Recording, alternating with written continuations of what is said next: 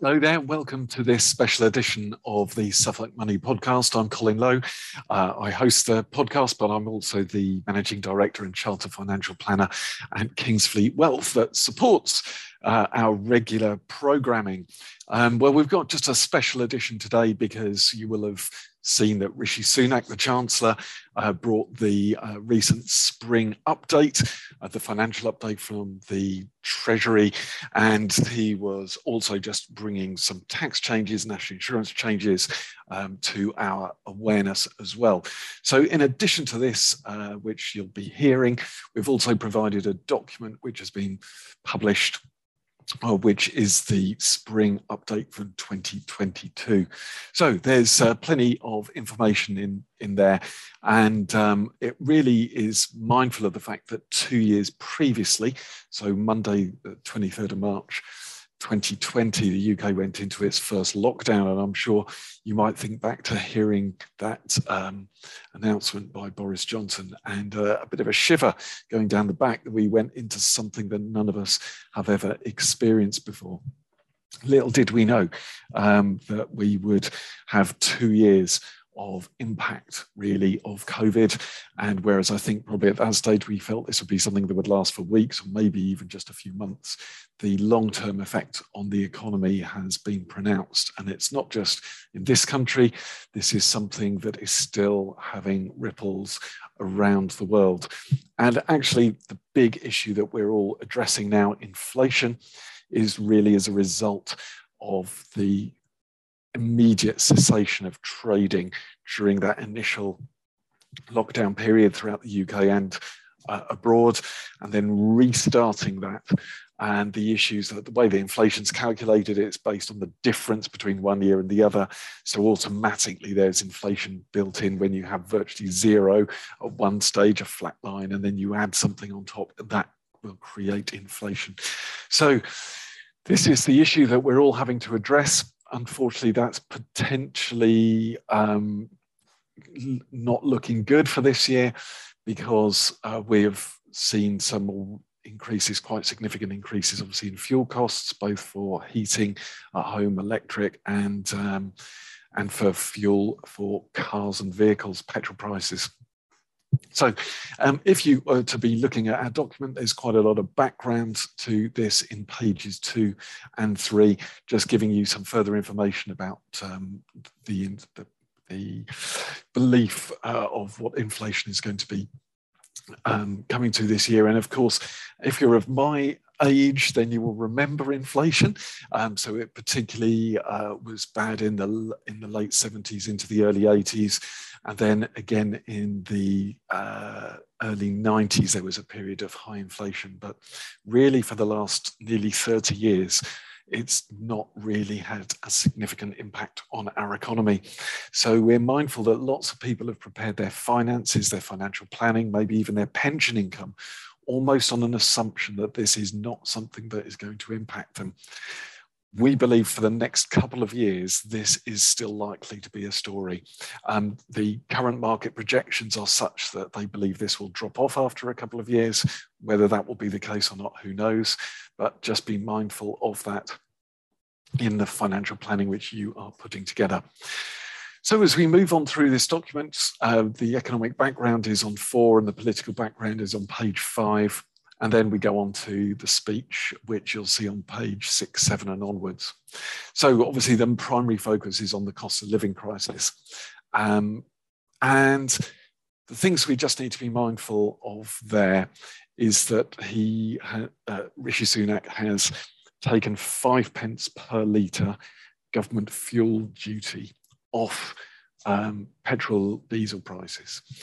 The problem is that so much of the cost of fuel at petrol pumps is duty and VAT that just one tiny little bit being taken away seems to be pretty insignificant.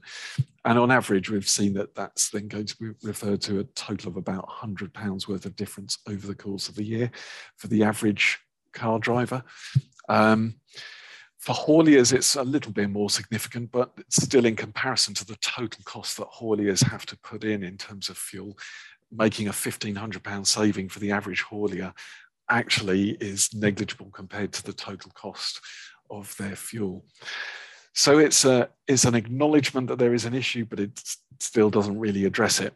Um, what will make a change to that is if we start to see some nations that perhaps are holding back on their oil supply, increasing that, because then that in turn will bring down the cost of crude oil. If the cost of crude oil falls, falls then we will see that reflected back into the petrol pumps again. So that's the next issue is why is that not happening? Well, the issue we've got there is um, because of the issue in Russia and Ukraine, that too is reducing supply that perhaps would otherwise coming from Russia, which has put the price of uh, crude oil up.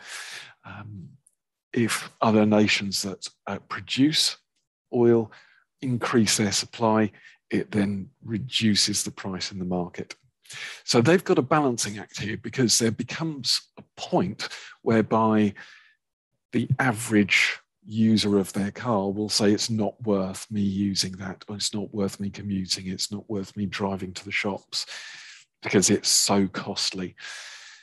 If that happens, then they just don't use it at all. So that becomes a point whereby the um, supply of oil then becomes pointless.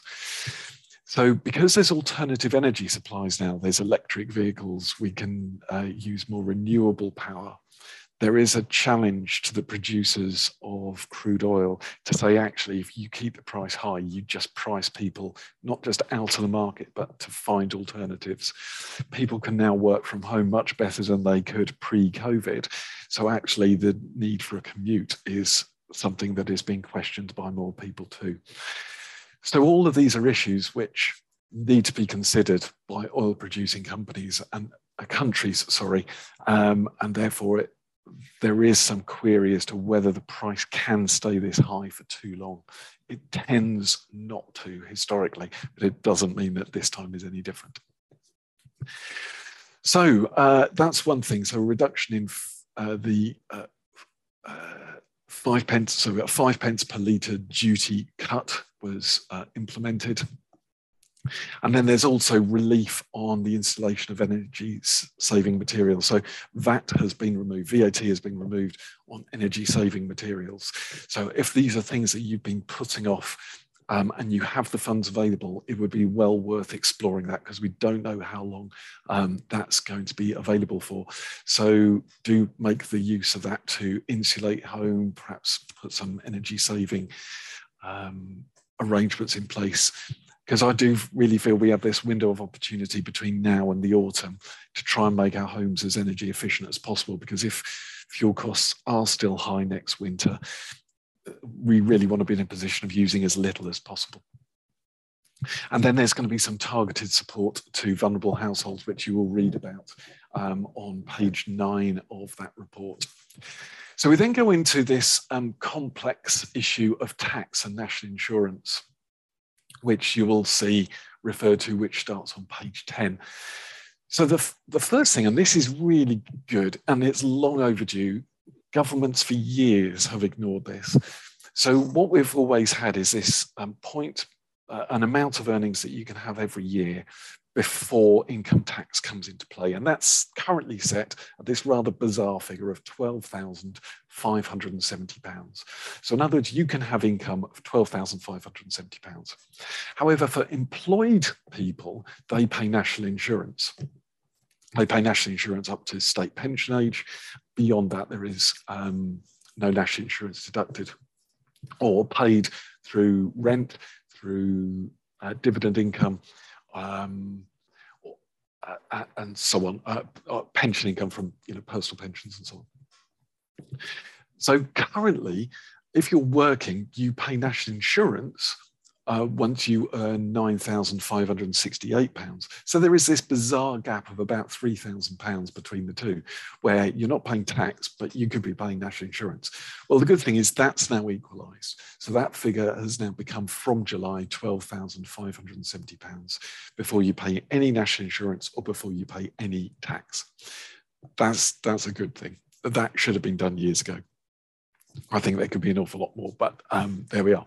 That bit is done. So that's good. So that benefits all employees that they won't be paying national insurance until they're earning £12,570. Um, but of course, there is an increase uh, coming in national insurance, which is starting from next month. And that's the 1.25% increase that is scheduled to take effect, and that's been announced for some time. So there does appear to be a pivotal point of 30 to 35,000 where those who um, have earnings in excess of that level will be worse off because of this additional um, uh, national insurance rate. Those who are below that level will be better off because the increased um, starting point offsets that additional national insurance charge. So as I say, 30 to 35,000 does appear to be the pivotal point. If you earn above that, you will be paying more. If you earn below that, you would be paying less, which is, again, um, probably heading in the right direction. But then the new thing that's come on the scene is the promise, or, uh, or the objective maybe, by the Chancellor to reduce income tax, to take it down from 20% to 19% by the end of this Parliament. Parliament's run for five years. The election was um, November 2019. November, December, can't remember which, but the end of 2019. So five years means by the end of 2024. So at some point during that time, the objective is to cut in the basic rate of income tax to 19 pence in the pound as opposed to 20%. Again, feel that's a little bit unreasonable because uh, we've just had an increase in national insurance, which is only on workers, whereas everybody benefits uh, from a reduction in income tax. Um, again, I, yeah, I think that's a bit of a shame, really. I think it would have been made more sense just to um, uh, I, think we've got to find a way of bringing these two together because I think it's it's slightly unfair. But that's that's where it is. Um, I'm not trying to put my view on these things. What difference does that make? So if you're an individual who has the ability to make personal pension contributions, you get tax relief based on your highest rate of income tax. So if you're a basic rate taxpayer, you get 20% tax relief at the moment on your personal contributions. What that really means is you can pay 80, uh, you can pay 100 pounds into your personal pension and it costs you 80 if you're a basic rate taxpayer. That will, of course, be changing when the basic rate of tax falls to 19%. It means to put in £100, it's going to cost you 81 because you only get 19% tax relief, not 20%. So, uh, in other words, over these next couple of years, if you have the opportunity, make the most of that. It doesn't just depend on pensions, though. Um, the other issue that it relates to is gift aid, and I can't see how that's going to change either. So, if you give money to a charity, again, the same rules apply. So, um, if you want to give £100 to a charity and you use gift aid, currently it costs you £80 to do that. And then they claim back um, the gift aid on that. And you can do the same, it offsets against your tax. So it's, it's a very positive benefit. But again, charities are going to lose out on that. As individuals, we're going to lose out. So again, if you have flexibility and you have the capacity to make those gifts over the next little while, do the best that you can there as well. Bring it forward, I suppose, don't delay, is really what we're trying to say.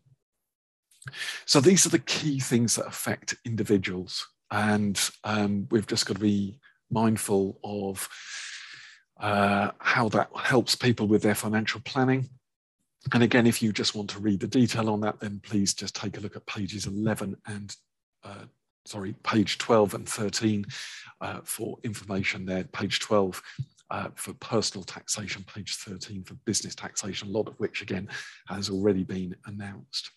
So you can follow those through.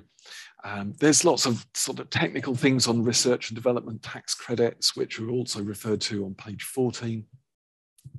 Um, and there's also some additional increase to the employment allowance, uh, which is hugely helpful, I have to say, as a business owner. Um, so the employment allowance essentially um, encourages uh, employers to take on more staff because it helps offset some of the cost of national insurance um, for businesses, which is, is a good thing. It's particularly beneficial to smaller businesses. Um, maybe just gets lost as a small amount for a larger business, but for small businesses, it's hugely helpful. So anyway, all the detail there is on pages 14, 15 and so on, and you'll find all the further information regarding um, the spring statement contained in that document and you might want to be looking at that alongside what we've just been talking through. So it's a bit of a brief synopsis, brief summary.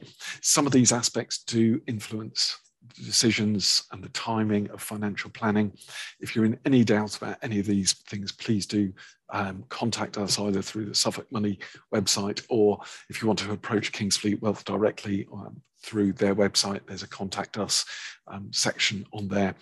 And uh, we hope that that just brings you up to date with some of the financial issues raised um, during the course of this week.